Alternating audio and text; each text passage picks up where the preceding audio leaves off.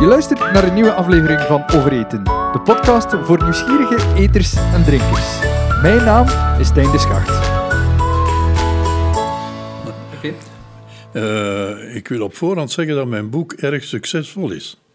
Het is aan de tweede druk toe. Amai, mooi. Ja, er zijn er meer dan 3000 van verkocht. Prachtig, dat is een mooi resultaat uh, voor een boek. Ja. ja. Als je weet dat de gemiddelde oplage van een nieuw boek 300 is. Ja, ja ik zie, ik zie hem ook... Ik, uh, dan mag ik uh, content zijn. Ja. Zeker, ik zag gisteren nog iemand in, uh, in een standaard boekhandel in met het boek naar buiten wandelen. En dan, dan zei ik even tegen mijn vrienden van, ik ga er morgen heen. dus, maar goed, we zijn met een... Oké, okay, die staat nu. Voilà. Welkom bij een nieuwe aflevering van Overeten. In de jaren 90, de tijd waarin ik opgroeide en van jongetje naar tiener evolueerde, dan uh, was er één programma waar ik altijd graag naartoe keek. Uh, duizend seconden omgerekend, een goed kwartier om eten klaar te maken. Dat was de premisse van duizend seconden. Daar in dat programma was Herwig van Hoven aan de zijde van Felice Damiano, Dre Steegmans, altijd ter, paraat om mensen te tonen hoe je lekker en snel kon koken. En dat is me altijd bijgebleven. Eerder dit jaar kwam Herwig van Hoven met Het Laatste Woord, een autobiografisch kookboek op de proppen. En nu zit ik bij deze man zelf om even te luisteren naar zijn verhaal. Want het autobiografisch kookboek, dat is niet enkel een lijst van receptjes en uh, ingrediënten. Dat is veel meer dan dat. Herwig, dankjewel dat ik hier bij jou op bezoek mag komen. En ik ben heel benieuwd naar hoe jij erop komt om een autobiografisch kookboek te maken. Wel, uh, er zijn twee dingen. Ten eerste was er, wat ze noemen ze dat, de, de lock-up, de confinement. Dus je moest binnen blijven. ook ik, zeker, ik ben 83 jaar, dus volop in de gevarengroepen. En uh, ik, ik kwam dus niet meer buiten. En ik zeg, het is misschien het moment om om mijn laatste boek te maken. Want, hè, en ik heb daar dus een jaar en een half fulltime aan gewerkt. In die zin niet gestoord door enkel de weekends waar je altijd moet herbeginnen en zo. Nee, ik kon gewoon doorwerken, heel rustig, op gemakje. En dus het is toch 500, 600 bladzijden. De eindredactie heeft er nog 100 uitgegooid. maar dat moet je kunnen verdragen, hè? Want anders werd het ook te dik. Hè? En dus, dat was de aanleiding om eraan te beginnen. Natuurlijk, de tweede aanleiding was het, het succes van kookboeken die mij altijd erg chockeren. Namelijk die prentenboekjes. Alla Nasus en, en, en onze vriend uh, Meus van, van tv. Die maken boekjes met prentjes in. En ik vind dit vernietigend voor het creatief aspect van, het, van de koken omdat dat zet dan aan tot, zoals ze zeggen, afschrijven, naaperij. Het nakoken noem ik dat in mijn boek. Het afkoken. Je hebt dan een prentje en je probeert te doen wat, wat daarop staat. Dat is totaal verkeerd. Mijn keukenfilosofie is er een van creativiteit, van, van zelfordening, van eigen inbreng. En niet van het nakoken en het doen alsof. Hè? Uh, dat, dat geeft aanleiding tot, tot erge mistoestanden. Bijvoorbeeld al die adepten van, van de boerinnenbond gewoonlijk, hè, die dan een feestje hebben of, of een communiefeestje thuis. En dan begint die miserie van het afkoken uh, uit dat dikboek van de boerinnen. Hè, met, met, met fruit, op, op, op ananasstukjes, op al, al die dingen die je op die communiefeestjes ziet. Hè. En die totaal een negatie zijn van de persoonlijkheid van de mensen die dat gereed maken. En dat vind ik heel erg. En uit die ergernis, dus het, het hebben van tijd en het geërgerd zijn door de kuifjes en Suske en Wiske-achtige kookboeken van veel van mijn collega's, hè, heb ik gezegd, nu ga ik het eindelijk doen en ik doe mijn eigen werk. En daarom staat in mijn boek bijna geen enkel becijferd recept. Er staan alleen aanzetten tot ideeën in. En ik vind dat het zo moet. En er zijn er genoeg, want het is tenslotte bijna 600 bladzijden. Hè? Ja, absoluut. En wat, wat mij eigenlijk binnenvalt dan als bedenking, ehm, is enerzijds waarom zijn die kookboeken nu op zo'n manier geschreven? En ik denk dat dat misschien te maken heeft met het feit dat wij als, als maatschappij minder tijd hebben, minder tijd nemen om kennis door te geven. Want vroeger werd Ja. koken van, van, van moeder op dochter doorgegeven, maar nu is dat toch een stuk Ook niet minder. altijd, hè, maar eh, er is iets van. In New York worden nu appartementen verkocht zonder keuken. Kun je dat voorstellen? Ik niet. ik hou van koken, ook op mijn vrije dagen sta ik te koken. Ik kan het me heel moeilijk voorstellen. Ja, eh, ik ook niet. Tegelijkertijd, ik, ik heb in Amerika een tijdje gewoond. Ik kan het me wel voorstellen dat het daar zo gebeurt. Ja, maar het gebeurt hier ook. Hè. En er zijn mensen die, die twintig jaar lang uit de, de McDonald's eten. Hè. Hè, Of, of uit die, die doosjes met eten in die je in de supermarkten koopt. Hè, met, met namen op van grote chefs dikwijls, wat eigenlijk lichtjes schandalig is in mijn ogen. Dus ik denk dat er terug opening komt tot het echte koken. Ik denk nu. En er is veel belangstelling voor het product. Een beetje gedreven door, door de, de- bio en door de korte keten en zo van die dingen, die allemaal goed zijn. Hè? Natuurlijk, het mag geen nieuwe godsdienst worden. Hè? Die bio-adepten die zweren bij, bij, bij elk stukje vlees. Dat, dat, is weer verkeerd. Dat fanatisme moet uit, dat mag geen plaats vinden in de keuken. Maar er is toch een trend naar het betere product, naar het meer smaakvolle product. Ik ben een tijdje in Italië geweest, verleden maand. En daar word je terug geconfronteerd met een tomaat die smaakt naar tomaat. Dat is een belevenis. Hè? Hier, die waterachtige tomaten die uit de Hollandse serres komen, hè, die smaken aan niks. Je kunt daar ook niks mee doen. Je kunt dat ook niet eten. Je, ku- je kunt dat oogstens naar een vijand gooien als je er een hebt. Maar die, die tomaat, dat is een schandaal gewoonlijk. De citroenen hier. Ik was in Italië, daar krijg je verse citroenen, onbehandeld. Die, die rotten. Hier een citroen, dat kun je eeuwig bewaren, want dat is volkomen afgedekt door schimmelwerende producten.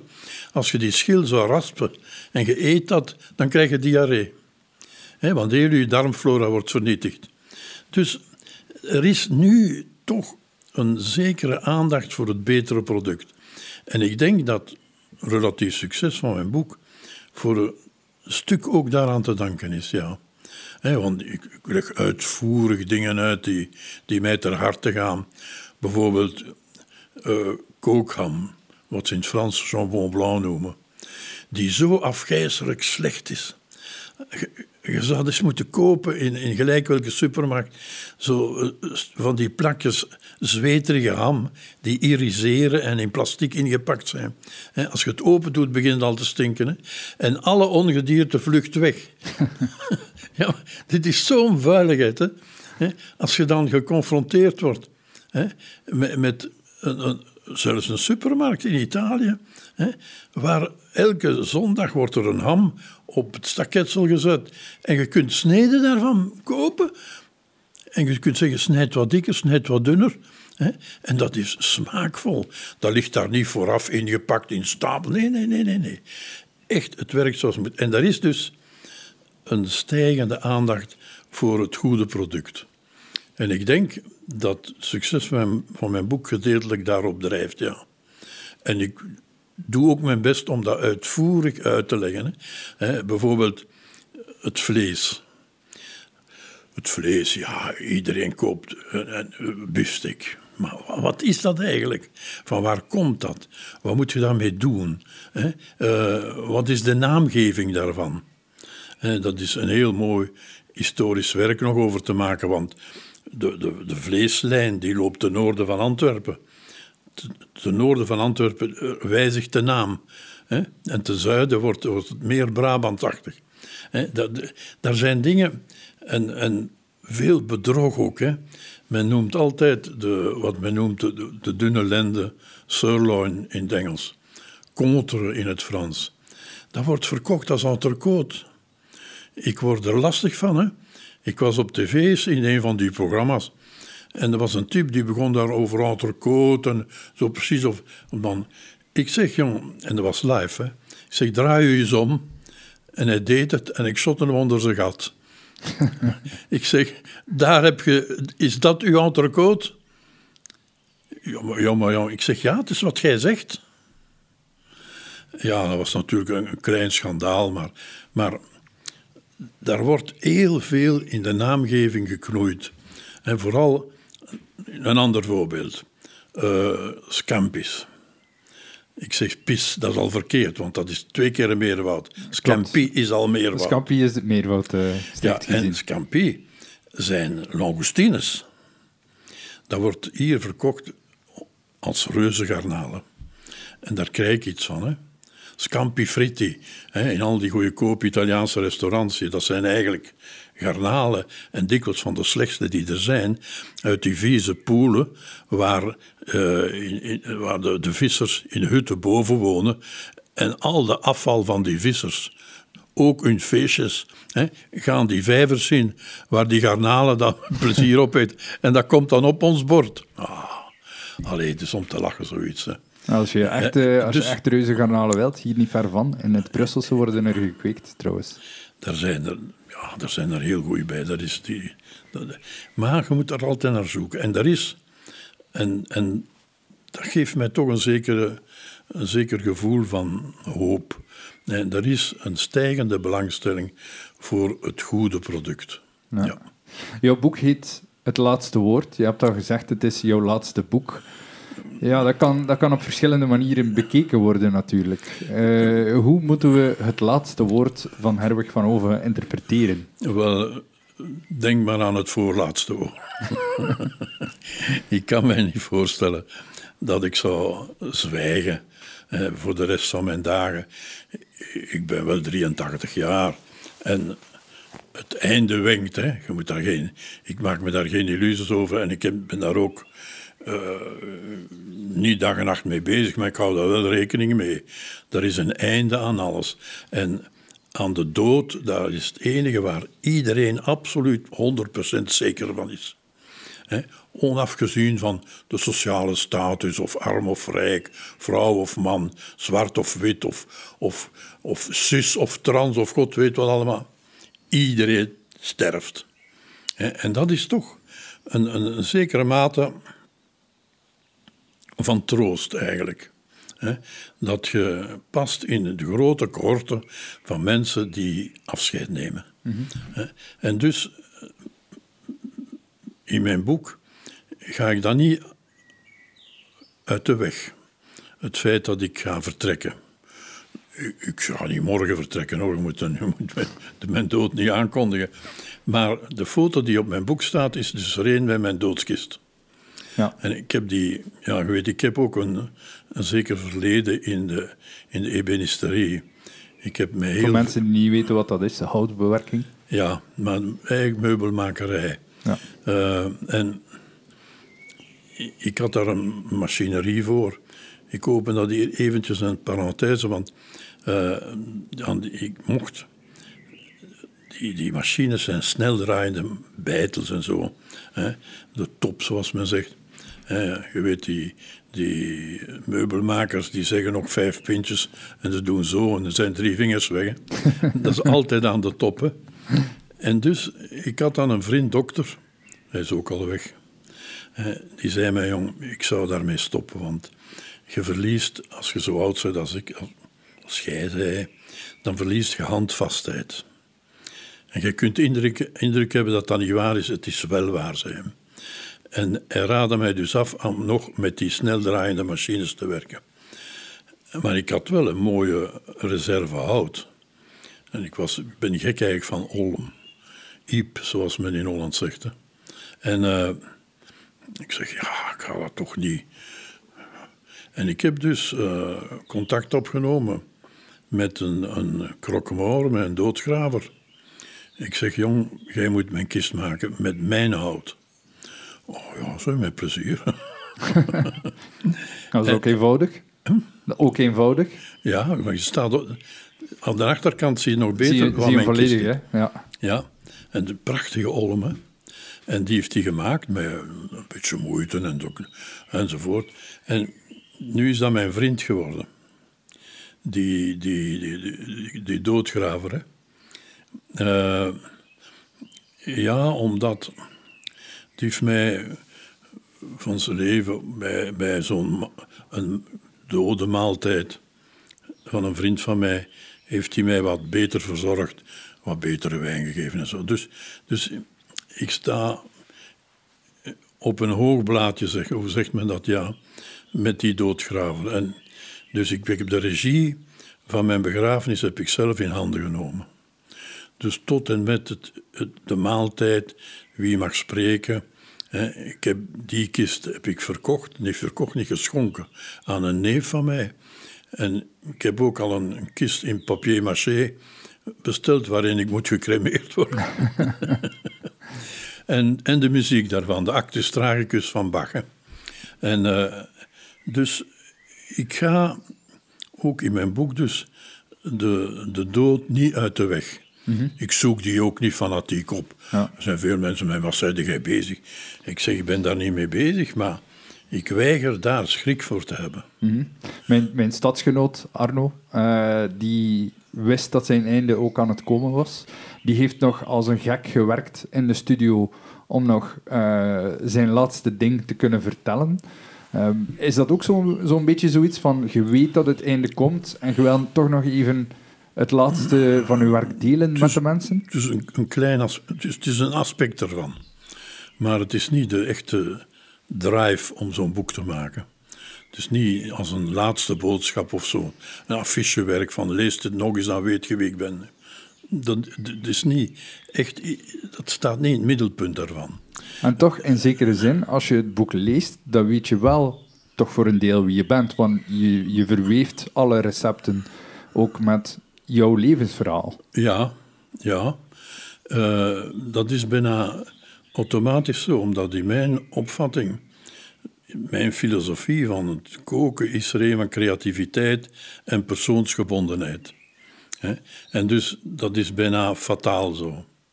Daarom ga ik ook in, in mijn boek uh, de zogenaamde vreemde ingrediënten niet uit de weg. Ik heb verschillende keren gewerkt met varkensnieren bijvoorbeeld. En veel mensen die beginnen te huiveren, want die, die was schrik van die urinegeur of zo. Maar als je daar goed mee kunt werken, is dat excellent. Varkenspoten, nog zoiets. Waar veel mensen zeggen, oh, varkenspoot. Maar er worden meer dan 10 miljoen varkens geslacht per jaar in België. Hè? Dat zijn 40 miljoen poten, als je goed kan tellen. maar het is wel zo dat, dat heel veel van die ingrediënten, als je dat gebruikt, is dat ook een teken van respect voor het dier, vind ik. Ik vind dat ook. Uh, ik, ik, vind dat je het hele dier moet respecteren. Vind het varken van de staart tot de snuit. En dat is met, met runderen en, en met alles zo. Eh, daarom, dat wordt uitvoerig in mijn boek over uh, rund, bakvlees, stoven en van die dingen, wordt uitvoerig behandeld. En ik vind dat, een, een, ik vind dat het zo moet. Ja, die, die liefde voor product en, en, en respect voor het, voor het product, dat is eigenlijk wel volgens ik het las, iets wat je al heel vroeg van thuis meekreeg. Ook al was jouw opvoeding niet zo uh, als de gemiddelde opvoeding. zo kun je het zeggen, ja. ja, mijn moeder was heel speciaal. Uh, alleen, nogal speciaal toch, ja. Uh, ze kookte bijvoorbeeld maar om de twee dagen. En de rest... wij gingen dan naar het college in Brussel.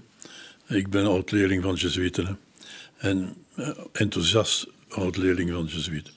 En in Brussel kregen wij van mijn moeder, mijn broer en ik gepast geld mee om te gaan eten aan de beurs aan de Sarma. En wij waren dus daar vaste klanten, we aten daar elke middag. Mhm. en die paters die dachten dat wij naar huis gingen, maar we gingen eigenlijk. en in, in, die Sarma, die, die, dat was toen nog, moest je recht staan eten, dat bestaat nu allemaal niet meer. Maar die meisjes die opschipten, die kenden ons, want we kwamen daar alle dagen. Zo'n kleine. Tuurlijk, ja. Ik was 16 jaar en, mijn broer iets minder. Hè? Die twee kinderen die kwamen, wij kregen daar scheppen vol au een puree. dat je niet meer... En een, een eclair als, als dessert, maar zo groot als de schoen. Hè? Dat is uh, nu niet meer denkbaar dat je zoiets opgeschept krijgt. Wat? Nu, nu is het ondenkbaar dat je zo'n formaat opgeschept krijgt. Ja, ja. Uh, en wij gingen dan terug naar het college. En eigenlijk waren we slaperig namiddag zo. Maar we aten dus eigenlijk vanaf jongs af aan in een soort restaurant. Hè. En dat is, ook, dat is ook typisch voor mijn moeder. Maar ze kookte heel goed als ze zin had. En dat was niet alle dagen. Met allerlei regels bijvoorbeeld. Uh, ze schepte nooit iets op. Nooit. Dat heb ik nooit geweten. Het eten kwam in schotels en jij nam zelf. En je werd zelf verantwoordelijk voor je bord. Uh, niet van, nee, nee, nee, nee. En je moest dat doorgeven. en dan moest je nemen wat voor u lag. Eigenlijk. Er waren allerlei regels zo. en dan gaan we dat door met, met een draai, zo dat kleinste stuk naar mijn zus. dat kan. En van die dingen aan, aan tafel, dat was een soort, soort ballet eigenlijk. Uh, maar uh, mijn moeder kookte eigenlijk heel goed met, met, met fonds die zij maakten en zo. Ja, wel, moet zeggen ook. En mijn vader was ook een speciale man hoor, want uh, gezegd, ja, we zijn op een vreemdsoortige manier opgevoed. Veel mensen zeggen, je bent niet opgevoed, maar mijn vader die las ons elke dag iets voor uit, uit een boek. Ik zal het nooit vergeten, Niels Holgerssons Wonderbare Reizen. Want dat vind je dat op de nek van een gans heel Europa doet. Mijn vader die leerde ons muziek. Hij speelde nog redelijk verdienstelijk viool, maar redelijk. maar thuis uh, klonk er muziek, dan vroeg hij welke maat is dit? Zo welke toonaard is dit soms zelfs? Hè? Dus, uh, en toen we 18 jaar waren, dus humaniora gedaan, uh, gaf hij ons een ticket hop-on, hop-off voor de trein, thuis, Parijs, heel Italië door, Sicilië, terug langs de andere kant van Italië, Rimini, Oostenrijk en zo terug. We zijn toen meer dan drie maanden op stap geweest, mijn broer en ik. Ja. Dat zijn toch dingen die, die je niet rap vergeet. Mijn vader ook bijvoorbeeld, toen ik een jaar dat is het, Dat is het Europa van midden jaren 50, als ik uh, ja, me niet vergis. Uh, die nam mij mee naar de bibliotheek. En dat was dan zo'n oude bibliothecaris. En die zei tegen die oude man, je ziet die kleine hier, die mag alles lezen wat hier staat ging voor mij een wereld openen. En ja, dat zijn dingen die, die fantastisch zijn. Hè? Uh, ja, ik heb daar eh, op sommige dingen was het niet simpel thuis hoor, maar, maar dat is toch wel ja, interessant. En mijn broer en ik, wij studeerden, laten we zeggen, nogal gemakkelijk. Uh, gingen naar college zonder boekentas. We hebben nooit boeken mee naar huis genomen. We bleven een half uur in de studie en daar deden we het mee. Examen of niet, alles. En we waren nogal goed, ik zal zeggen dat het is. Ja, wanneer je boek vertel je bijvoorbeeld dat je eh, af en toe de eerste van de klas was, maar dat je ouders dan ook niet op de uitreiking waren. Oh nee, die zijn daar. Nee, ze interesseerden zich niet voor zo'n dingen, niet minst. Nee, wij, waren altijd de eerste van de klas. maar, maar zij kwamen nooit naar die prijzen tegen. Voor hen was dat, die zei, gestudeerd voor jezelf en niet voor ons. En ja, ze hadden het gemakkelijk, want wij studeerden gemakkelijk. Hè. En ja, ik vind, dat was heel vreemd, want toen was dat nog, de prijsuitdeling, dat was toen nog een beetje vormelijk zo, met een katholieke minister daarbij, die En dan de, de moeders van die e- eerste van de klas, die moesten dan vooraan komen en een stapel boeken aan hun zoon geven terwijl ze weenden van ontroering. Zo van dat, hè. En bij ons was er nooit niemand, niet. En dus eh, die boeken bleven die dan liggen? Of, Nee, eh, hoe nee, wij dat kregen die van de minister. maar we maken er niet zoveel spel van, hoor. Dat is gewoon normaal. Dat is uw normaal geweest. Hm? Dat was uw normaal. Voor ons wel, maar Ja. voor, voor veel anderen toch niet. Eh, maar ja, weet je, je had dan ook een soort. Ja, ik vertel dat tussendoor. Eh, ik had eens in het college een opstand georganiseerd tegen een leraar die absoluut on, on- onbekwaam was. En eh, ja, dat kwam dan uit dat ik dat georganiseerd had. En dan eh, werd ik drie dagen weggestuurd van, van het college. Mijn vader die profiteerde van om mij werk te geven.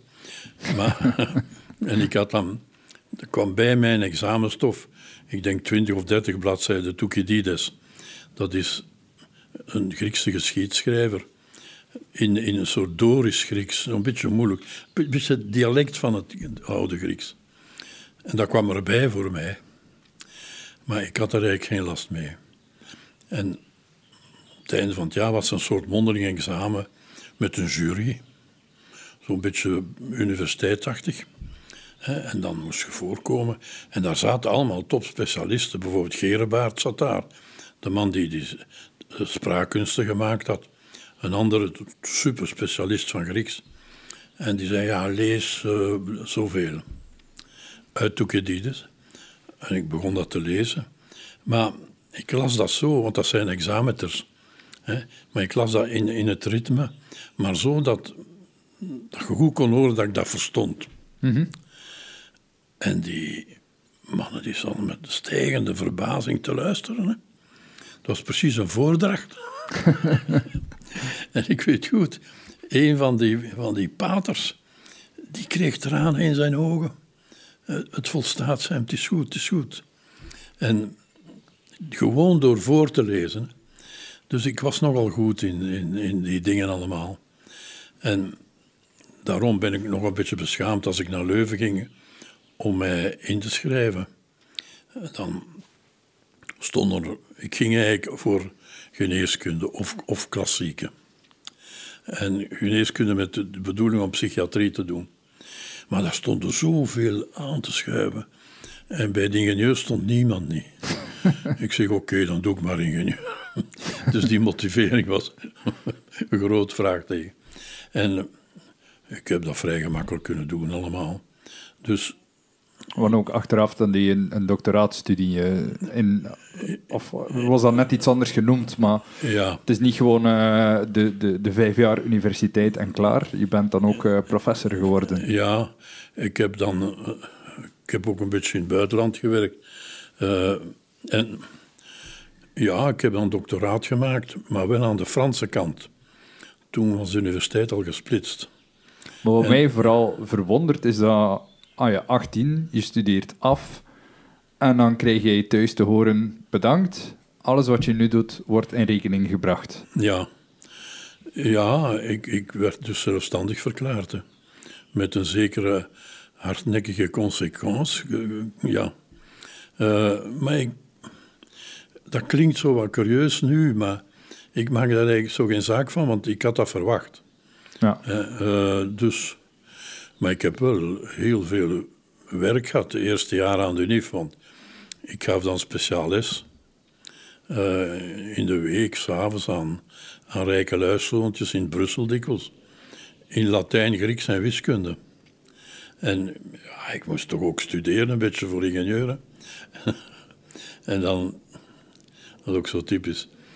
Ik zag dan later, veel jaren later, op de recepties van de Zag ik soms van mijn oud-leerlingen die ik er door de humaniora ge- gesleurd had, hè, die deden alsof ze mij niet kenden. Moest ik zo mee lachen. Eh, maar ik heb eigenlijk alles samen een heel aangename studietijd gehad, ja. Als je dan het huis uitgaat en jij begint eh, Italië, Frankrijk, eh, Oostenrijk door te reizen, ja, dan gaat toch ook een nieuwe wereld open voor jou, enerzijds als mens, anderzijds culinair. Want ik kan me, ik kan me voorstellen dat het eh, Europa van de jaren 50 op culinair vlak nog heel lokaal was. Niet zoals nu, dat wij redelijk goede Italianen eh, achter elke hoek hebben. Nee, nee, nee, dat was heel speciaal, ja. Eh, en ook de Italiaanse keuken was heel gevarieerd. Want we gingen dus van het noorden van Piemont naar Sicilië met de treinen. We stapten voortdurend af, eh, eigenlijk om, om meloenen te stelen. Maar maar eh, wij werden geconfronteerd met, met de lokale keuken dikwijls. Wij verdienden maaltijd door dan wat af te wassen, een paar dagen of zo van die dingen. Hè. En ja, ik weet nog, in Napels zijn wij, ik denk twee weken geweest, ja. In een villa van de ambassadeur die afwezig was. En dat was daar echt alle dagen feesten. Uh, het was een heel interessante periode. In Sicilië bijvoorbeeld was nog heel primitief toen. Piazza Armerina, dat is de buitenverblijf van de keizers. En nu is dat helemaal ingericht met loopbruggetjes, dat je over die mozaïeken kunt zien. Maar toen was daar niemand. Daar zat dan een oude uh, tip te suffen. En voor een paar lieren spoot die die mozaïeken nat, zodat je daar vijf minuten kon je dat zien. Want de zon daarop. Ja. En ja, dat was eigenlijk fantastisch. Hè? Uh, wij zijn toen ook. wij waren dan zelf verklaarde gidsen voor uh, Pompeii. En die, wij sleurden die Hollanders. Daar was een groot gat in de muur. Dat was zo wat gearrangeerd. En daar konden die gratis binnen met ons. we legden dat dan uit. ja, we kennen natuurlijk toch wel een beetje de Romeinse cultuur. En dan, alleen, eh, of de Vesuvius naar omhoog, waar het gevaarlijk was, zo gezegd. Allee, uh, wij hebben toen een goede tijd gehad, ja. Ja, echt een beetje qua jongens streken om geld te verdienen hier en daar. Uh, om, om, om jezelf uh, te voeden. Maar wel op een, uh, op een manier waar je ja, met veel plezier aan terug kan denken. op een manier waar je veel plezier aan ja, beleefd hebt. Ja, ja, ja, ja. Ja, dat was een zeer interessante tijd. Wij sliepen in Catania op het strand. Want die Middellandse Zee die beweegt niet als geen hebben en vloed. Hè. Ja. Dus met de voeten in het water en op een hoopje zand voor ons hoofd. Uh, dat was perfect. Hè. Ja. Ja, we hadden, we hadden in elk geval niks. We waren niet beladen met, met checks of met geld. Of met, Dus dat was eigenlijk een, een heel goede tijd, ja. ja. Maar goed, uh, later heb ik daar toch wel gebruik van gemaakt. Van, van een soort zicht op, op wat lokale keuken eigenlijk is. En wat het gebruik van lokale ingrediënten eigenlijk is. Ja. ja. In je boek uh, komen er ook af en toe een paar Italiaanse gerechten naar voren. Zijn dat dingen die je meegenomen hebt uh, uit die tijd? Of is dat dan later een beetje dus erbij later, gekomen? Ja, dus later. Uh, dat boek is dan geschreven toen ik 80 jaar was in die tijd, toen was ik 20 jaar, dus dat is 60 jaar ertussen. Absoluut, maar er zijn nog altijd dingen die ik weet van 10, 15, 20 jaar geleden, die mij echt wel bijgebleven zijn. Van ja, ja, ja. ervaringen, maar zeker op, op die leeftijd, als je, als je rond je 18 uh, eh, jaar de wereld rondreist, ja, alles is nieuw, alles is spannend, alles uh, blijft je bij. En, uh, dat is waar, ja. Dat is, dat is wel speciaal, denk ik. Bijvoorbeeld ik heb nog altijd veel vraagtekens bij, zeker in de, in de, in Belgische context, bij het misbruik van pasta. De pasta de mensen zeggen ik eet graag pasta, maar pasta smaakt eigenlijk naar niks. Hè? Dat is gelijk bij ons aardappelpuree.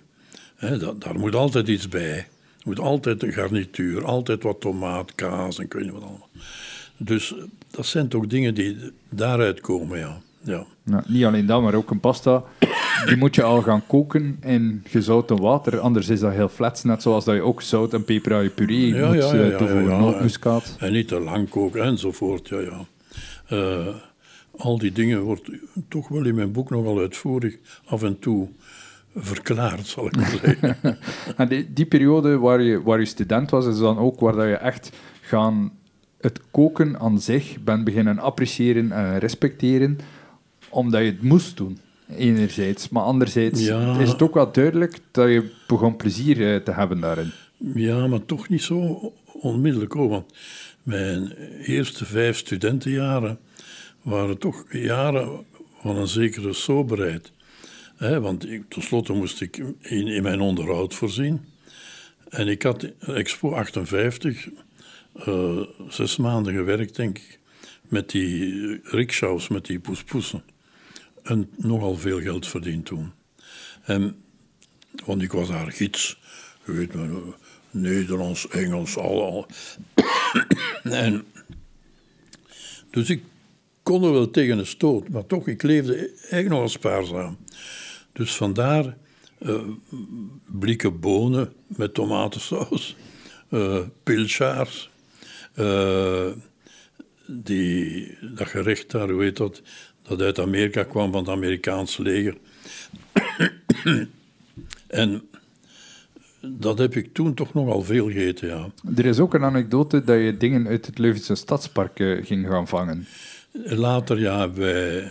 eh, maar dat was na mijn eerste vijf jaar. Toen was ik al doctoraatstudent, ja. En eh, ja, en dat was de tijd dat in Hongarije die opstand neergeslagen werd. En die Hongaarse studenten die kwamen overal in Europa, werden ingeschreven aan de universiteiten. Eh, ook veel bedriegers daarbij. En eh, wij hadden dan... Want we gingen, ik ging natuurlijk in het weekend niet naar huis. Ik had geen thuis. Nou, en als je naar huis ging, dan werd je aangerekend voor wat je verbru- Ja. verbruikte. Dus ik was niet echt eh, om naar huis te gaan, nee. Eh, en eh, wij bleven dus zondags daar en die Hongaar, die, die had dat al gezien. Die, onze tuin van dat huis kwam uit op het parkje van, van Witte Paters. En het eerste wat we opgeten is die kater van die Witte Paters. een enorm beest. En ja, met heel simpele recepten.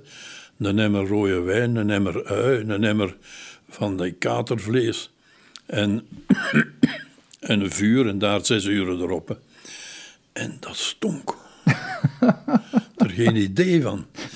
Dat stuk van Leuven ontvolkte. Iedereen vluchtte weg. En die, die, die Hongaar was nogal bedreven. En wat dan mooi, dat beest geslacht en, en mooi gevild.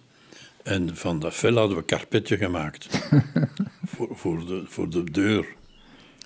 En eh, dat was een beetje pijnlijk, want in de late namiddag, om een uur of zes als we eigenlijk nog zo wel aan, aan het eten waren, ring de bel en pater Prior kwam. en ik zie nog altijd, hij stond met zijn, die hadden toen van die witte muiltjes, hè. dat waren witte, ik weet niet wel welke orde. En die stond midden op de karpet van zijn lievelingsdier. En, en eh, hij vroeg dus of we de kater niet gezien hadden. En ik deed nog zo naar hem, zo. En hij keek naar zijn voeten. En hij begon te wenen, de oude man, en is opgestapt. Als, als dat een eh, dier is die je graag ziet, natuurlijk. Dat was eigenlijk niet... Achteraf heb ik mij beseft, ik zeg, allee, dat is misschien wat overdreven. Maar de week daarna hebben we onze aandacht gevestigd op de stadstuin. Maar hoe ben je erbij gekomen om die kater als eerste te, te, te koken? Want Ja, dat, is dat al- was dat is in ieder op- geval toch geen courant dieren om op te eten? Nee, maar dat was in, in Hongarije, eh, was dat de courant. Oké. En die Hongaar, die, die, die werd zenuwachtig als hij dat beest zag. Want... En, ja, en dan hebben we onze aandacht gevestigd op die stadsboerderij in, in het park. Was zo voor de kindjes, waar daar zo'n vijvertje met eendjes, één een bambi en ganzen en, en, zo van, en kippen zelfs. hè. En elke zondag pakten wij er zo een. hè. En Gewoon omdat het kon? Ja, maar wij maken de krawaten die op. Tuurlijk, ja, ja. Maar je kan evengoed, eh bij manier van spreken, een eend bij een handelaar gaan halen. Ja, maar nee, dan moest ze betalen. Dat, dat was gratis daar. Hè. Nee, nee, nee, nee. Dat is een groot verschil. Hè. Ja. En ik weet nog goed, de, de kindjes van die professoren dan, zo van die kleine kindjes zo in heel dure kledij. Hoe zeggen ze dat weer? BB, ik weet niet wat. Eh, Die kwamen dan met, met een zak gespaard gedroogd brood om aan die eendjes te geven. hè. En dan, sont les kwakwa, noemen ze dat. Hè. Die kwakwa, die hadden wij opgegeten. Het ganse stadspark leeg gegeten. Ja, ja. Het, het, het laatste was een, was een Bambi. Ja, dat, dat was een beetje pijnlijk, want die kijken naar u terwijl je ze keelt. Hè. Ja. Dat moet je een beetje kunnen, ja. En eh, we hebben heel het stadspark gegeten en na de rand heb ik aan tobak, heb ik dat verteld. Oh, dat waren de geile potverdomme, had ik dat geweten, maar dat was verjaard Ja, natuurlijk. natuurlijk. Dan, als, je, als je zeker weet dat je ermee wegraakt, dan kun je het verhaal vertellen Maar natuurlijk. ja, dat zijn jeugdzonden eigenlijk. Eh, we gingen ook naar recepties om sigaren te, te nemen. Daar was in Leuven toen een ophaaldienst voor kledij. Dat bestaat nog, denk ik, en Ja, zo. ja. Maar in Leuven was daar veel van die chique dingen bij, van profs. Hè. Pandjesjassen in, in mohair en zijden en van dat allemaal. Hè. En we hadden zo een en aangepast, met een man of drie, vier. En dikwijls in het weekend gingen we op stap naar een van die chique recepties, gekleed als, precies als jonge profs. Stak onze, onze zakken vol sigaren. Ja.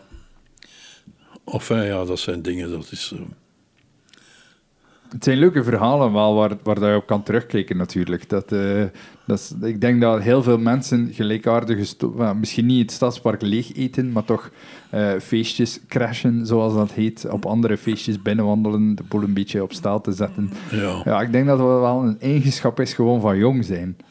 Dat, ja, zo kun je dat ook zien. Ja. Eh, ik denk dat dat zeker voor een groot gedeelte waar is, ja.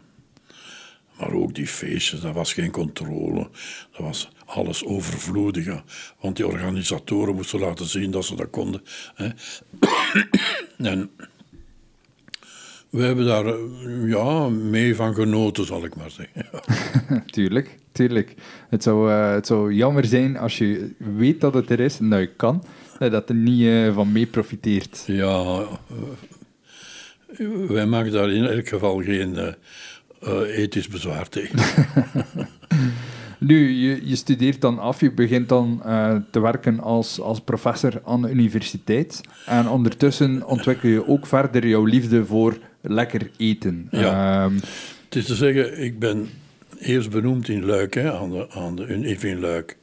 Eh, in het Frans, want ik had die eigenlijk een beetje een Frans imago aan de Vlaamse kant. Toen onderrichtte, maar wat in die periode ook misschien geen voordeel was. Nee, zeker toen niet, want dat was toen nog een beetje flamingantistisch. Hè. eh, behalve de zomer bijvoorbeeld, je had dat niet. Maar sommige visrectoren wel. Gelijk hoe die bibliotheek verdeeld is per nummer één ding. en Allee, van dat allemaal. Eh, maar ik gaf dus les in Luik. Met vrucht, zal ik maar zeggen, ja. Eh, en mijn benoeming in Leuven heeft toch een, een, een zeker een tijd geduurd hoor, want ik ben hier wel een beetje tegengewerkt, ja. Ook onder meer door, door mijn directe manier van spreken. Hè.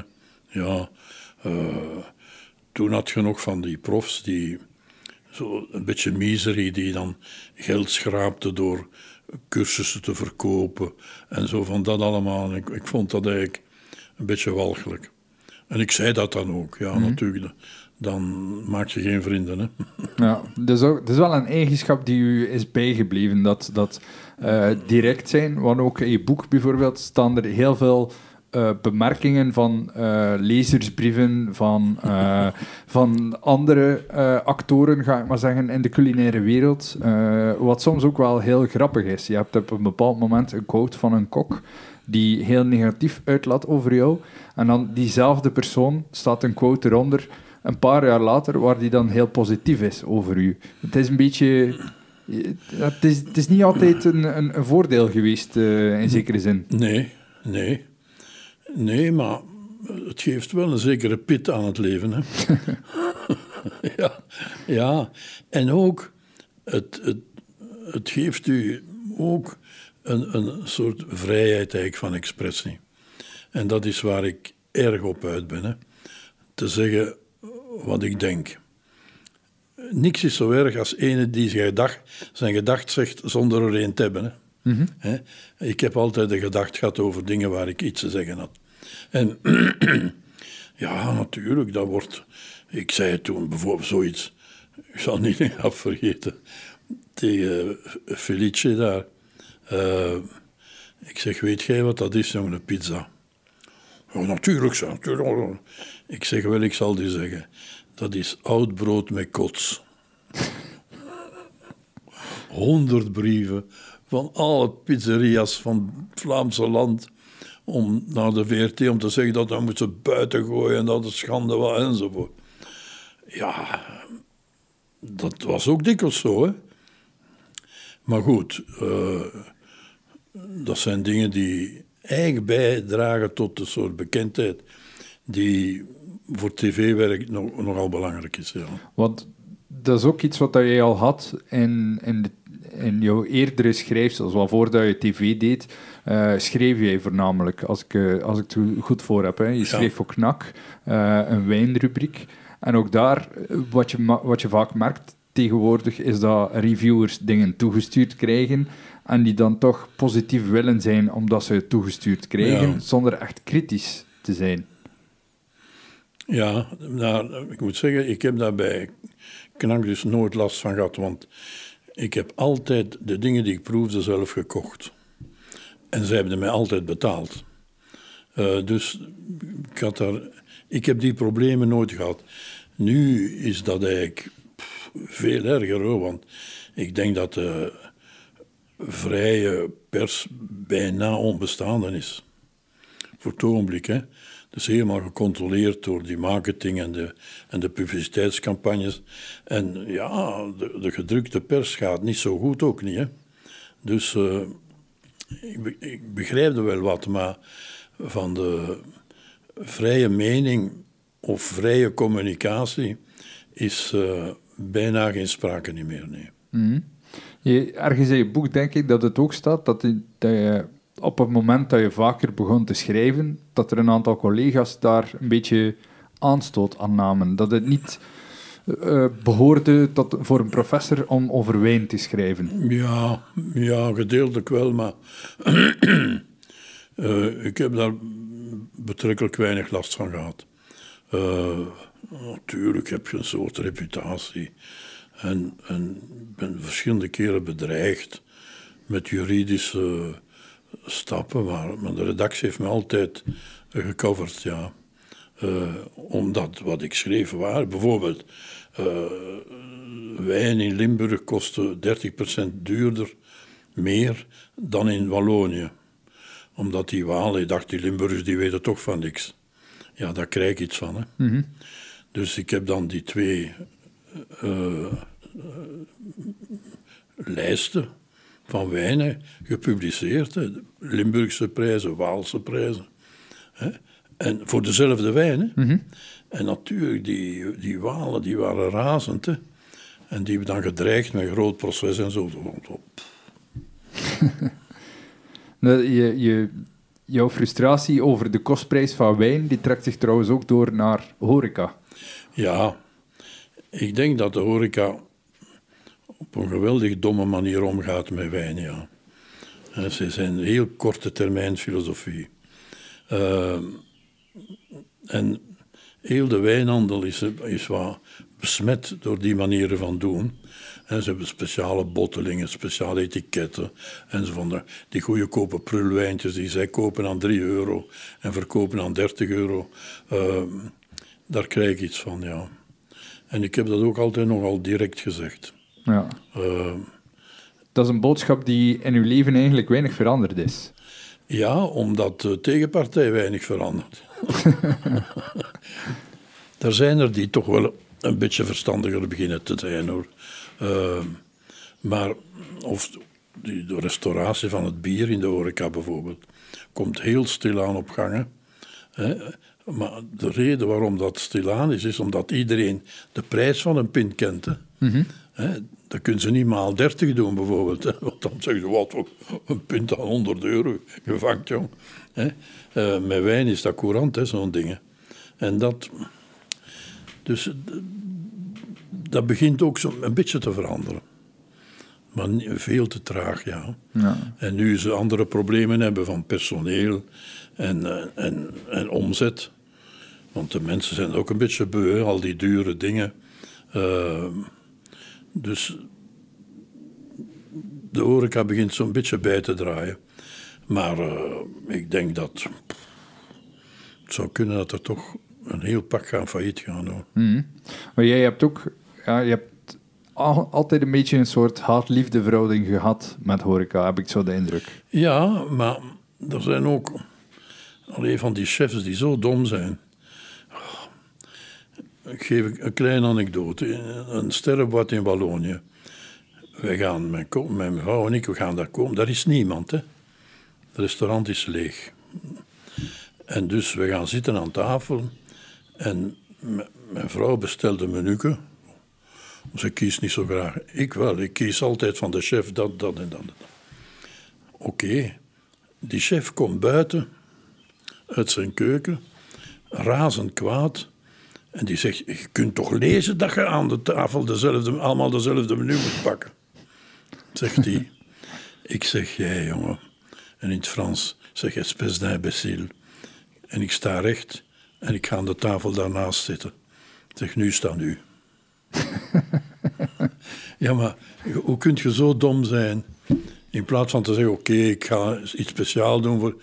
Maar nee. Zeker in een lege zaak. Maar ja, Als, als je nu nog op een zaterdagavond in een super drukke zaak zit, Dat is iets dan, anders, ja. dan kun je daar begrip voor opbrengen. Maar in een lege zaak, dat, dat, eh, dat is belachelijk. dat is een beetje raar. Ja. Ja. Soms ook. Toch dingen proberen te verkopen die niet vers genoeg zijn. Ik heb ook zo'n problemen gehad vroeger hoor, want die, daar was onverse vis. Stonklichtjes. Hè. En ik zeg, je wat tegen die chef? De chef vond dat lekker. Ik zeg, we gaan de test doen met de kat. dat de garçon, de kat, die kat laat zich pakken door de garçon. Hè. En dat hem ze brengt en op tafel zet naast die vis. Dat wil ik nu wel zien. En die doet dat en die kat die springt razend weg, hè, want dat stinkt natuurlijk. hè. Zeker voor een kat die gevoelig is. Hè. Ik zeg oké, ik betaal geen frank niet meer. Ik ben weg. Oh, ik zeg nee, geef het maar aan de kat. Ik heb heel goed restaurant gekend, en, maar ook heel domme en slechte eigenlijk. Ja.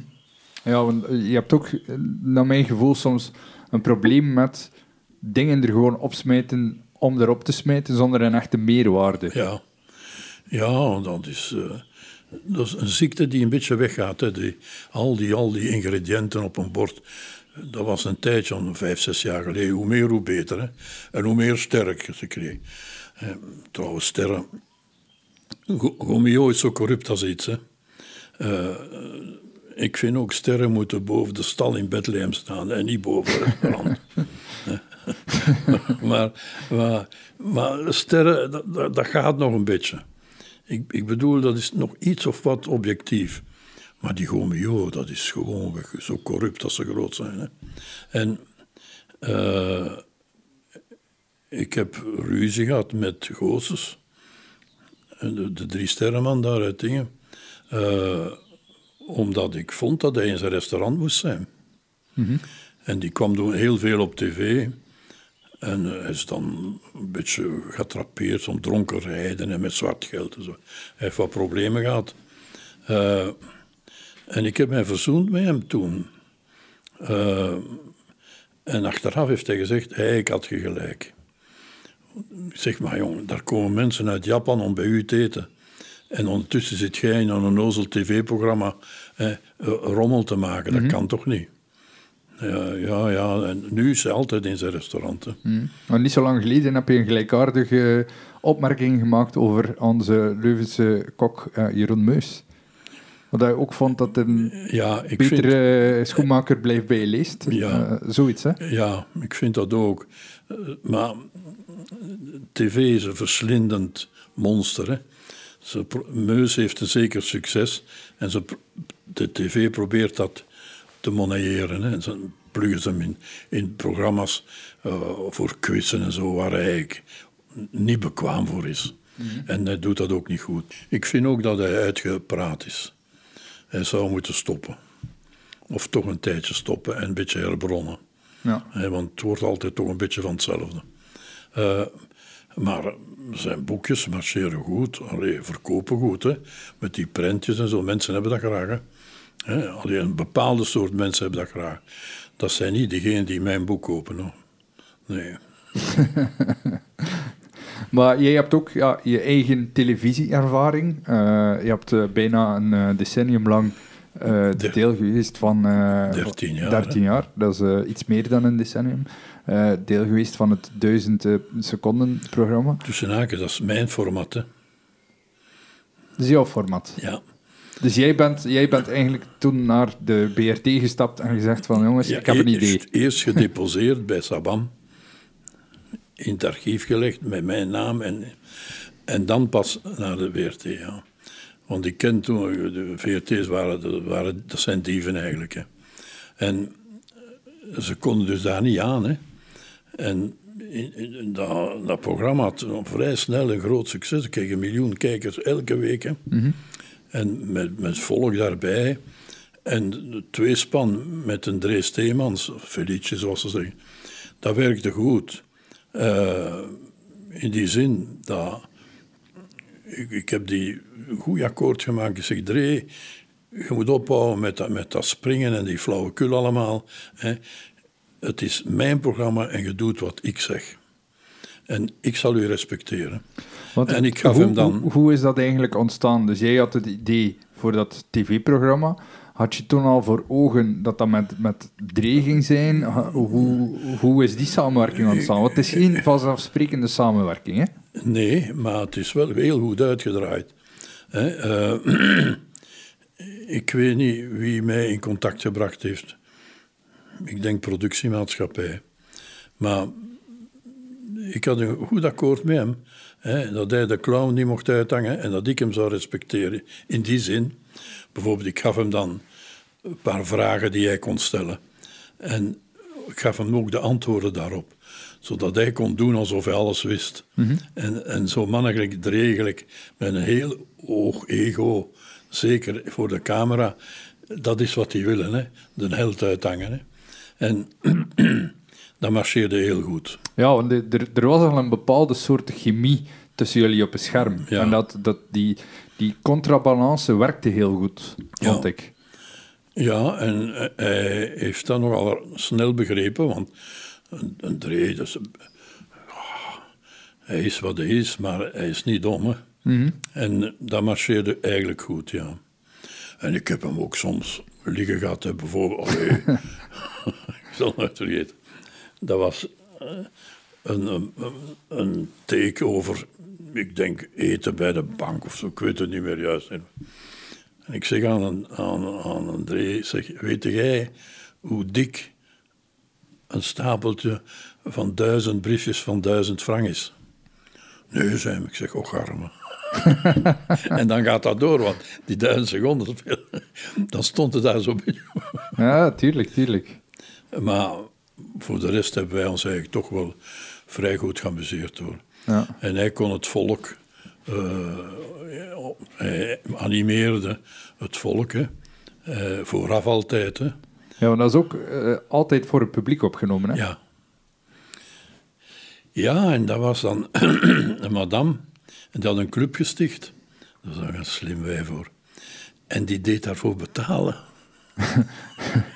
Voor naar de studio te komen? Ik kwam met een busje en die, haar compagnons die betalen, want die dachten dat dat betalend was. maar wij wisten dat, dus wij lachten daar een beetje mee. hoor. Tuurlijk, ja. Maar dat, is, dat is natuurlijk 10 jaar, 13 jaar. Dat is eigenlijk in tv-termen heel lang. Ja, Dat, eh, maar er was toen ook niks anders, hè? culinair. Hè? Nu spuwen ze van het scherm af, hè? maar dat was het enige eigenlijk. Hè? Dus veel van die dingen heb ik geïnitieerd. Het werken met de stoomoven, met de wok. Hè? En ik had ook altijd een, een soort... Dat is mijn onderwijzersmentaliteit. een stukje educatie in die zin. Bijvoorbeeld een zalm. Ik liet dan een hele zalm zien en we gebruiken een stuk daarvan. Hè, welk stuk en dan uitleggen wat, hoe die zalm smaakt. En zo. Ook van vlees enzovoort. En de rest dat ging naar, hoe heet dat daar, aan, aan, aan de Vossenplein toen. Eh, waar de, het, het, zogezegd arme volk kwam eten. een- Poverello. Ja, Ja. Poverello, daar ging dat naartoe.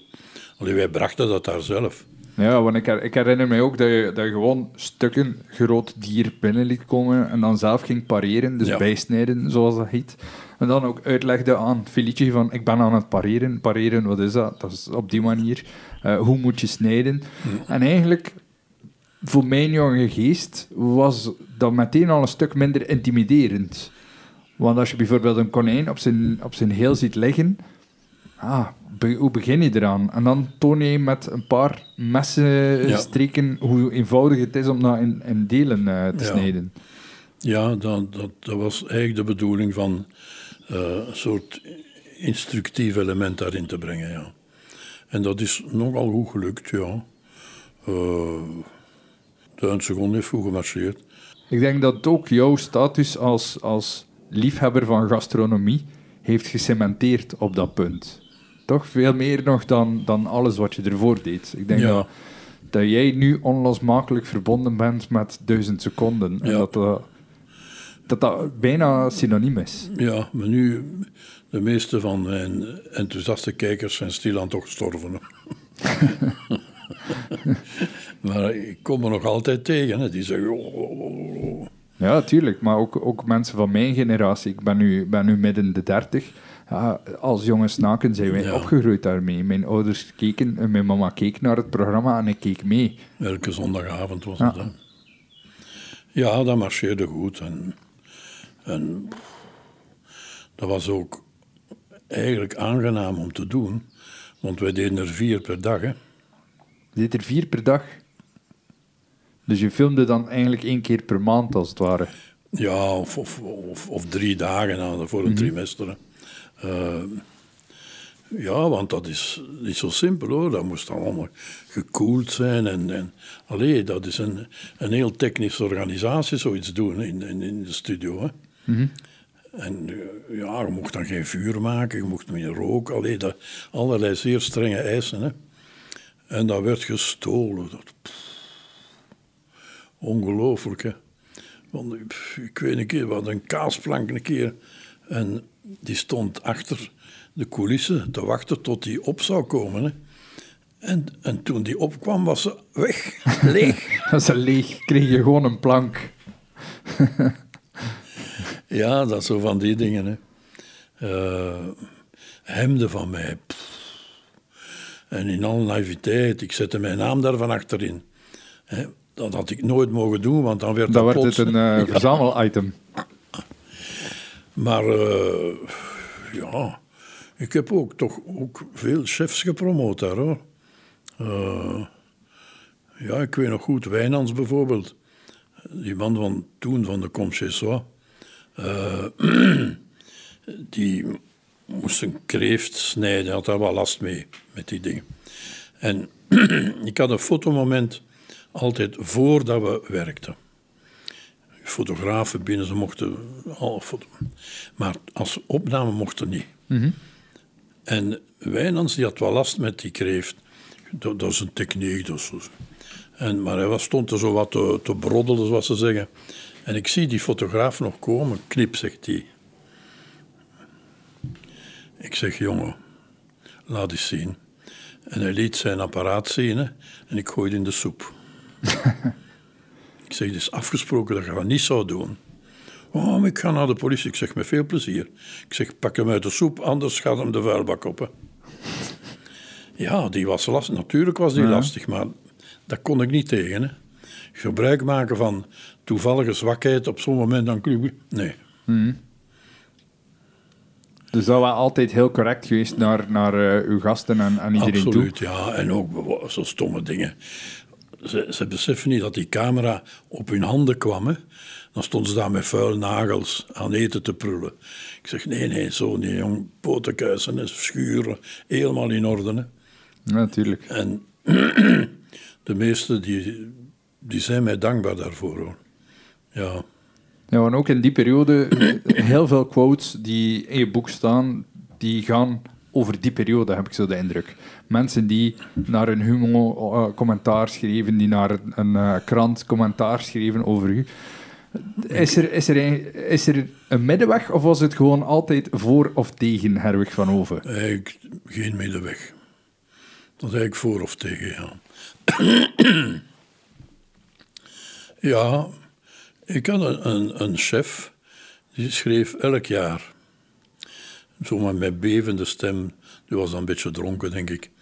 En hij zei, nu kom ik met mijn chef om hem in uw rug te planten. Elke keer.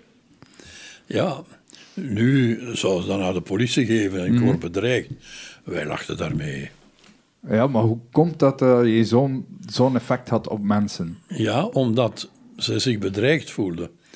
Ik zei dan ook, ik doe op tv de echte keuken. Alle sterrenrestaurants is echt fastfood. Je gaat zitten en een kwartier daarna krijg je eten. Dat kan niet. Dus dat is allemaal een beetje gereed gemaakt. hè. Ze noemen dat mise en place. Ja, ja, ik weet het wel, maar, maar dat is eigenlijk fastfood. Als je zoiets zegt, ja, dan heb je twintig tegen. Eh, Nou, in zekere zin is het natuurlijk wel zo dat in een restaurant er zo georganiseerd wordt om relatief snel en efficiënt te kunnen eten doorgeven. ja. Of dat dan nu een, een McDonald's is, wat wij letterlijk als fastfood beschouwen, of een restaurant met een ster. Het is niet de bedoeling dat wij alles van nul af doen zodra die, die bon binnenkomt. Mensen zouden dat ook niet appreciëren. Dus ik begreep wel het idee wat je wil bedoelen. Ik denk gewoon dat de term fastfood voor een sterrenrestaurant niet de juiste, de juiste keuze is. Dat is waar, maar, maar inhoudelijk is het in elk geval zo. Maar zo'n dingen, dat werd niet in dank afgenomen. Dat werd, allee, dat, ik vond dat ook niet zo erg. Ik, ik, ik herinner mij, er was een, een chef, hoe heet hem nu toch weer? Ik weet het niet meer. En die had sla. Gewone pot sla. En hij had dat correct gedaan, gescheurd en zo. En dan neemt hij een wolk zout op die sla. Ik zeg, stop. Ik zeg, hier is misdaad gepleegd. ik zeg, want je kunt dat even goed in uw bek strooien. Hè? Die, die sla neemt dat zout niet op. Hè? Ja. Dat is onzin, zoiets doen. Ik zeg, om niet te zeggen misdadig. Ja, zo maak je geen vrienden. Hè? En zo zijn van die, van die, ja, van die problemen gerezen. Wat ik vaak de indruk heb van, van, van heel veel koks, is dat die aangeleerd worden om dingen te doen, Ja, niet, maar dat er niet altijd uitgelegd wordt waarom iets Nee. gedaan wordt. En dat is iets wat hij wel in je boek probeert te doen. Ehm, jij, jij- eh, het gaat bijvoorbeeld in je boek over eh, spek, denk ik, of, of een eh, gedroogde ham, Hmm. dat je die best niet in de pan legt, omdat er een bepaald, eh, bepaalde stof vrijkomt. Eh, het gaat over, ehm, ik denk, abrikozen of, of amandelen, dat die verboden worden, omdat die cyanides, bepaalde ja, ja. eh, stoffen vrijkomen. Dus is dat dan een probleem van, van de opleidingen? Is dat een probleem van de, de van de opleiders. Die weten dat ook niet. Dat, die, die- het is nog altijd een beetje zo. Het is, nog, het is een opleiding van doen. Mhm. Chef, waarom moet dat? Omdat ik het zeg. ja, dat kanaleren van, van, van champignons of in tonnen te snijden van, van aardappelen. Uh, hoe zeg je dat? Dat is een naam voor, ik weet het Maar is eigenlijk belachelijk, hè. Mm. Eigenlijk is dat belachelijk. Maar dat wordt dan gecultiveerd en, en ja, dan zijn die champignons mooi gekanaleerd zo en dat is dan mooi op een bord, zogenaamd mooi op een bord. Maar ik, moet er altijd een beetje mee lachen, ja. Mm.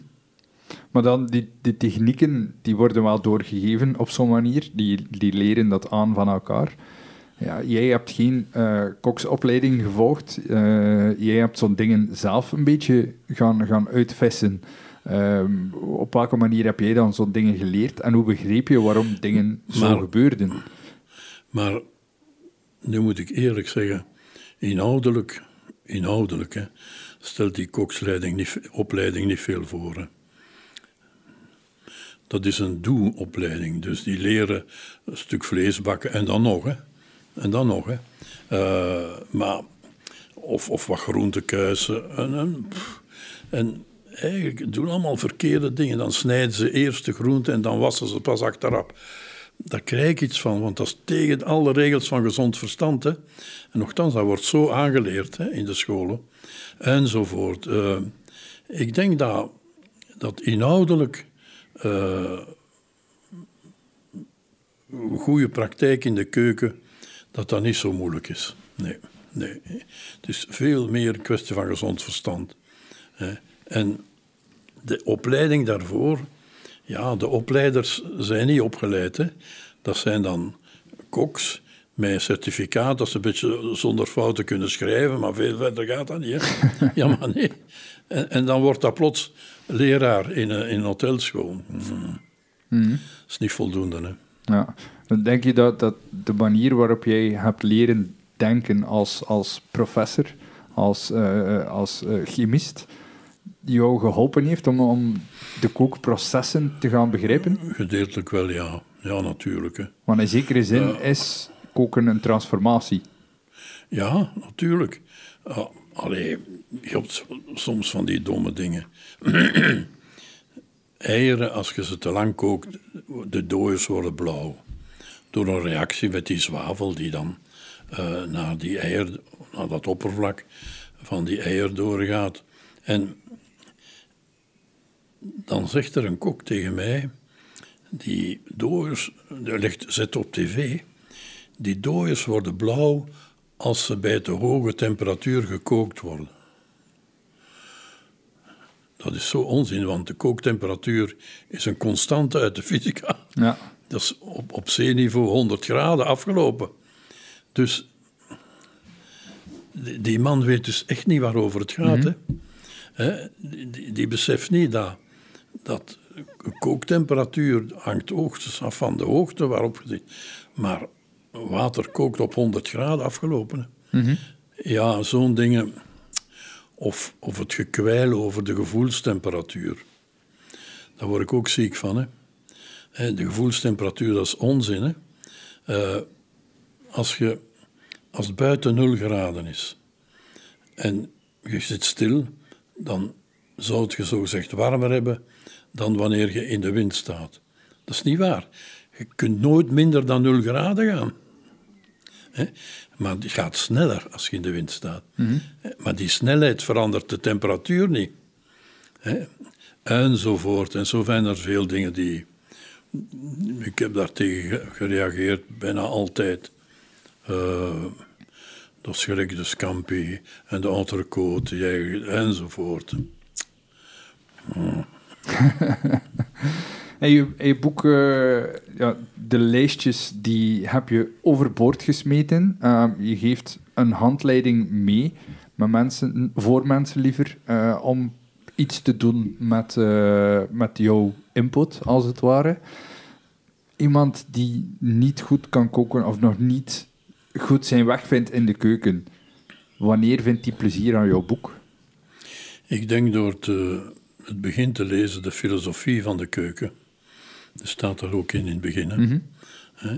Dat je moet je eigen input hebben. En die is altijd interessant. Altijd. Hè? Want je kunt beter een, persoonlijke keuken eh, genieten van iemand die het niet zo goed kan, dan een onpersoonlijke keuken van een sterrenchef. Hè, eten van iemand is wezenlijke communicatie.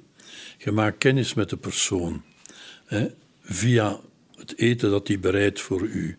En dat is heel intiem, hè, want het eten dat je eet van die man, dat neemt je binnen. Dat wordt een stuk van uzelf. En zo is dat ook met, met, met het, het koken zelf. Hè, En de meest onpersoonlijke keuken is de McDonald's. Je gaat er naartoe, je krijgt dat, eet dat op en je weet zelf niet wie het maakt. En, en zij willen dat ook niet kenbaar maken. Dat is altijd hetzelfde, de hele wereld hetzelfde. Dat is voor mij tegen wat koken eigenlijk moet zijn, ja. En dus een een beginner, die kan best eh, de eerste hoofdstukken lezen van mijn boek, ja. Ja, En dan gewoon experimenteren, absoluut, ja. falen, opnieuw proberen Ja, en gewoon even doorbijten. ja. Ja, en daarom niet falen, maar iets minder succes, iets minder goed. eh, iets te rauw, iets te ver gekookt enzovoort. Dat, dat, dat gevoel voor, voor de- wat ze noemen de cuisson. dat, dat, dat komt in de praktijk. Hè. Dat is doen, hè.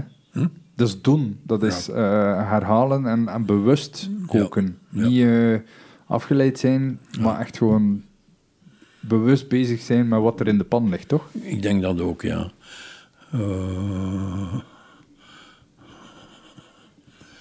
ja, ik heb hier nog... Interesseert u Absoluut. de Elisabeth-wedstrijd? Dus eh, de Elisabeth-wedstrijd is misschien minder relevant naar het koken, maar ik ben toch benieuwd naar uw, eh, naar uw verhaal. Want voor wij eh, aan de opname begonnen, dan vertelde Herwig mij dat ehm, hij ongelooflijk gefrustreerd is over de statistische onmogelijkheid van de Corrigeen Elisabeth-wedstrijd. ik zal in kort uitleggen. Ik heb he- heel veel meegemaakt, toevallig samengestelde juries, dan dikwijls over wijn, die dan aan flessen punten geven. En dan wordt dat opgeteld, gemiddelde genomen, en het gemiddelde ho- hoogste cijfer is dan de beste wijn, zogenaamd. Dat Eh, klinkt als een, als een redelijk normale manier om Ja, een ja. wijn te quoteren. Ja, wel, het meeste daarvan is totaal mis. Oei. Om, ja, omdat eerst en vooral de voorwaarde is dat de verschillen moeten bij de flessen liggen en niet bij de juryleden. Als voor eenzelfde fles de juryleden heel erg verschillend zijn, meer dan hetzelfde jurylid voor de flessen, dan zit je in de Kafka. Dan is het alsof de flessen de juryleden beoordelen. Hè, dat is de eerste conditie. De tweede conditie, en daarvoor moet je wat statistische analyse doen, is dat de verschillen in, in gemiddelde puntenaantal, om een echt verschil te zijn, moeten groter zijn dan het statistisch kleinste verschil. Groter. Als, dat niet het geval is, hè, dan horen die samen statistisch. Dus ik schat met mijn ervaring van zo'n jurywerk dat eigenlijk al die, eh, de vijf of de zes eerste van die wedstrijd, dat die eigenlijk samen horen en even goed zijn, statistisch gezien. Dat er dus ten onrechte de eerste en tweede, derde en vierde en vijfde wordt uitgeroepen. Maar het Afge- is natuurlijk heel moeilijk voor ons met ons apenverstand om vijf mensen een gedeelde eerste plaats te geven. Nee, maar wacht. Wa- Wat er dan wel moet gebeuren, dat is iets anders. Maar dus wat zij angstvallig verborgen houden, en daar is een reden voor, dat is de matrix van juryleden en punten. Als ze dat zelfs anoniem zou publiceren, dan zou ieder statisticus ter wereld dat kunnen zien hoe onnozel dat, dat is wat die doen. Maar, dat wordt zogenaamd verborgen gehouden. Eh, wat ze wel zou moeten doen, en wat veel zinvoller is, dat is werken met nominaties voor excellentie. Eh, bijvoorbeeld, je hebt tien juryleden. Ze hebben elk een mogelijkheid om excellenties uit te delen. de, de performer, in dit jaar de cellist, die het meeste nominaties heeft van excellentie, is de beste. Ja. Zo simpel is het. En dat wordt dan gepubliceerd als de man met de meeste nominaties voor excellentie. En dat is ook de waarheid. Zo zou dat moeten gaan. Ja. In plaats van dat, dat gehakke taal met die punten. En, het is zo vals als iets. Ik ben er absoluut zeker van. Mhm. En dat is ook natuurlijk iets wat, eh, een manier van denken die niet enkel voor die wedstrijd geldt, maar ook bijvoorbeeld in de wijnwereld, Oh, in de drankenwereld. Ja, en, enzovoort. en Gomio en al die mannen die eh, conserveblikjes met punten behalen en dan zeggen dat is de beste. Onzin. Onzin. Dus eh, als jij in de, in de winkel komt en daar staat een, een merk met een, eh, een mooie eh, stand, wij zijn uitverkozen tot beste product, 10 op 10, dan geloof jij er geen snars van. Ja, nee, dat irriteer ik mij dood, want dat is gewoon bedrog. Statistisch bedrog. Of gewoon goede marketing. Ja, marketing moet daarom geen bedrog zijn. Hè? Je kunt ook marketing doen met, met nominaties voor excellentie. Hm, absoluut. Ja. Of je zou kunnen marketing doen met, met eh, matrassen, hè, waar duizend mensen goed op geslapen hebben, bijvoorbeeld. Marketing moet daarom niet altijd bedrog zijn. Hè. Maar het is die, die schijnwereld van, van, van, van punten geven. Hè. Die, die, die mannetjes die spelen allemaal graag professortje. Hè. Hè. Eh, dat is vals. Ja. Ja, dat, ik, ik erger mij dood aan die wedstrijd. Gelukkig ben je nog niet dood. Eh, je hebt dan misschien wel het laatste woord geschreven, maar ik heb toch de indruk dat het laatste woord nog niet gezegd is. Ik, Ehm, ik- ja, ik, ik heb nog wel het een en het ander te zeggen, ja. Denk je dat er, dat er nog iets van een vervolg zou komen op het kookboek? Of, eh, Ja, en ik ben er een beetje aan het werk zelfs. Maar zo, als iemand sterft, komt er een doodsbrief en een klein berichtje gewoonlijk. Ik ben aan het werk aan een doodsbrochure. Dus waar mijn, heel mijn filosofie wordt toegelicht, ja. Ik heb toch al 20, 30 bladzijden daarvan. En dat zal uitgedeeld worden op mijn begrafenis. In plaats van een doodsbrief krijgt iedereen een doodsbrochure.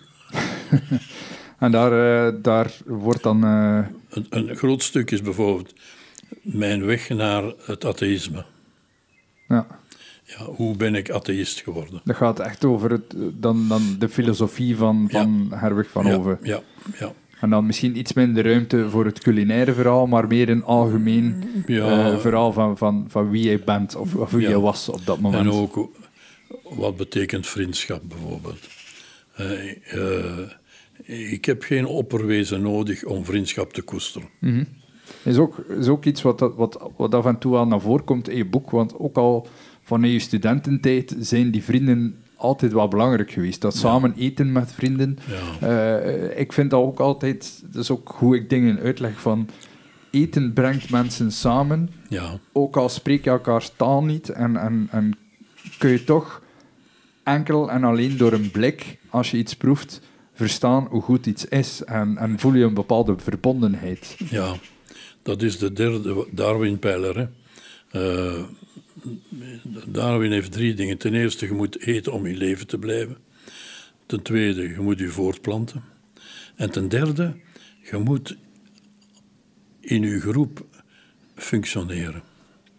Dat, dat is wat alle atheïsten gebruiken om te zeggen wij doen aan de horizontale transcendentie in plaats van naar het opperwezen, naar de medemens toe. En ze zijn allemaal zo, Abist is zo, Van, van der Meers is zo, eh, nog een paar hoor, Eh, eh, Apostel natuurlijk. En daar ben ik nu een stuk aan aan het cogiteren, aan het schrijven, ja, voor in mijn doodsbrochure. Ja. Eh, en dan, ja, ook het stuk over hout. Hout, ja. Een stuk over muziek, over blokfluiten. Ik heb nogal verdienstelijk altfluit gespeeld. Hè. Ja. Eh, toch, de suites van Bach, toch? Eh, de, de, de solo-suites voor fluit van Bach. hè. Met, met vijf bemol aan de sleutel, ja, dat is toch wel het een en het ander. Zit je een beetje thuis in muziek? Ik ben, eh, ik ben thuis in muziek. Eh, ik weet niet of iedereen die luistert dat ook zo is. Eh, maar ik weet waarover het gaat. Ik weet ook dat, dat Bach voor u ook een hele belangrijke componist geweest is. eh. Ja, ja ik denk de belangrijkste. ja. En ook qua muziek de volledigste.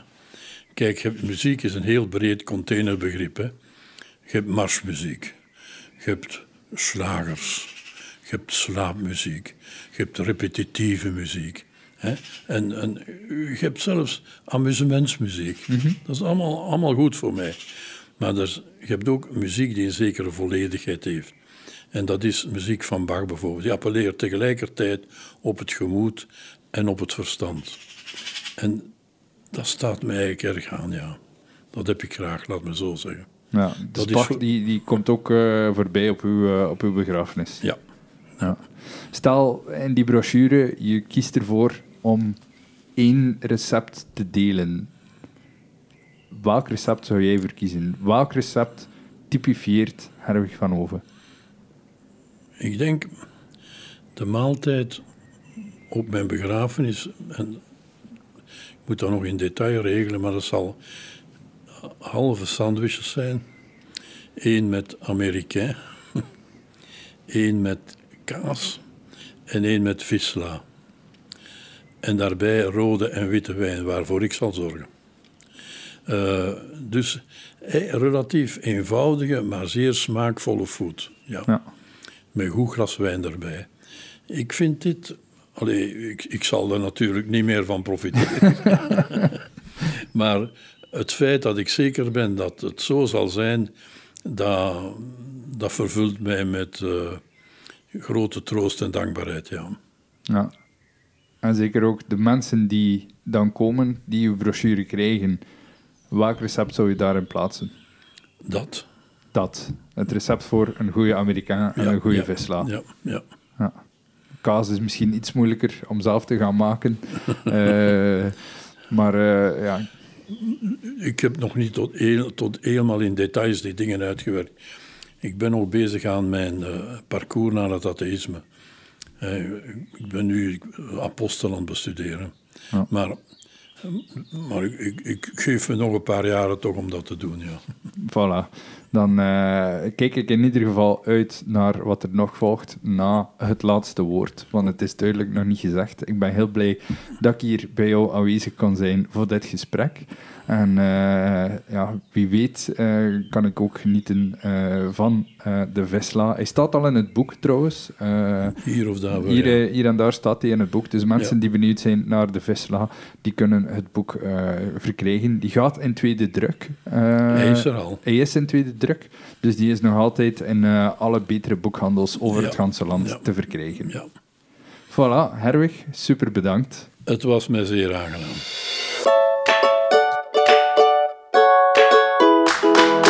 Bedankt om te luisteren naar Overeten. Vond je het een leuke aflevering? Deel deze podcast dan zeker met andere foodies. Tag me gerust op Facebook of Instagram via @overetenpodcast. Honger naar meer? Dat is mijn maandelijkse nieuwsbrief vol eet, drink en luisterplezier. Schrijf je in via de website, dat is www.overetenpodcast.be. Bedankt en hopelijk tot binnenkort.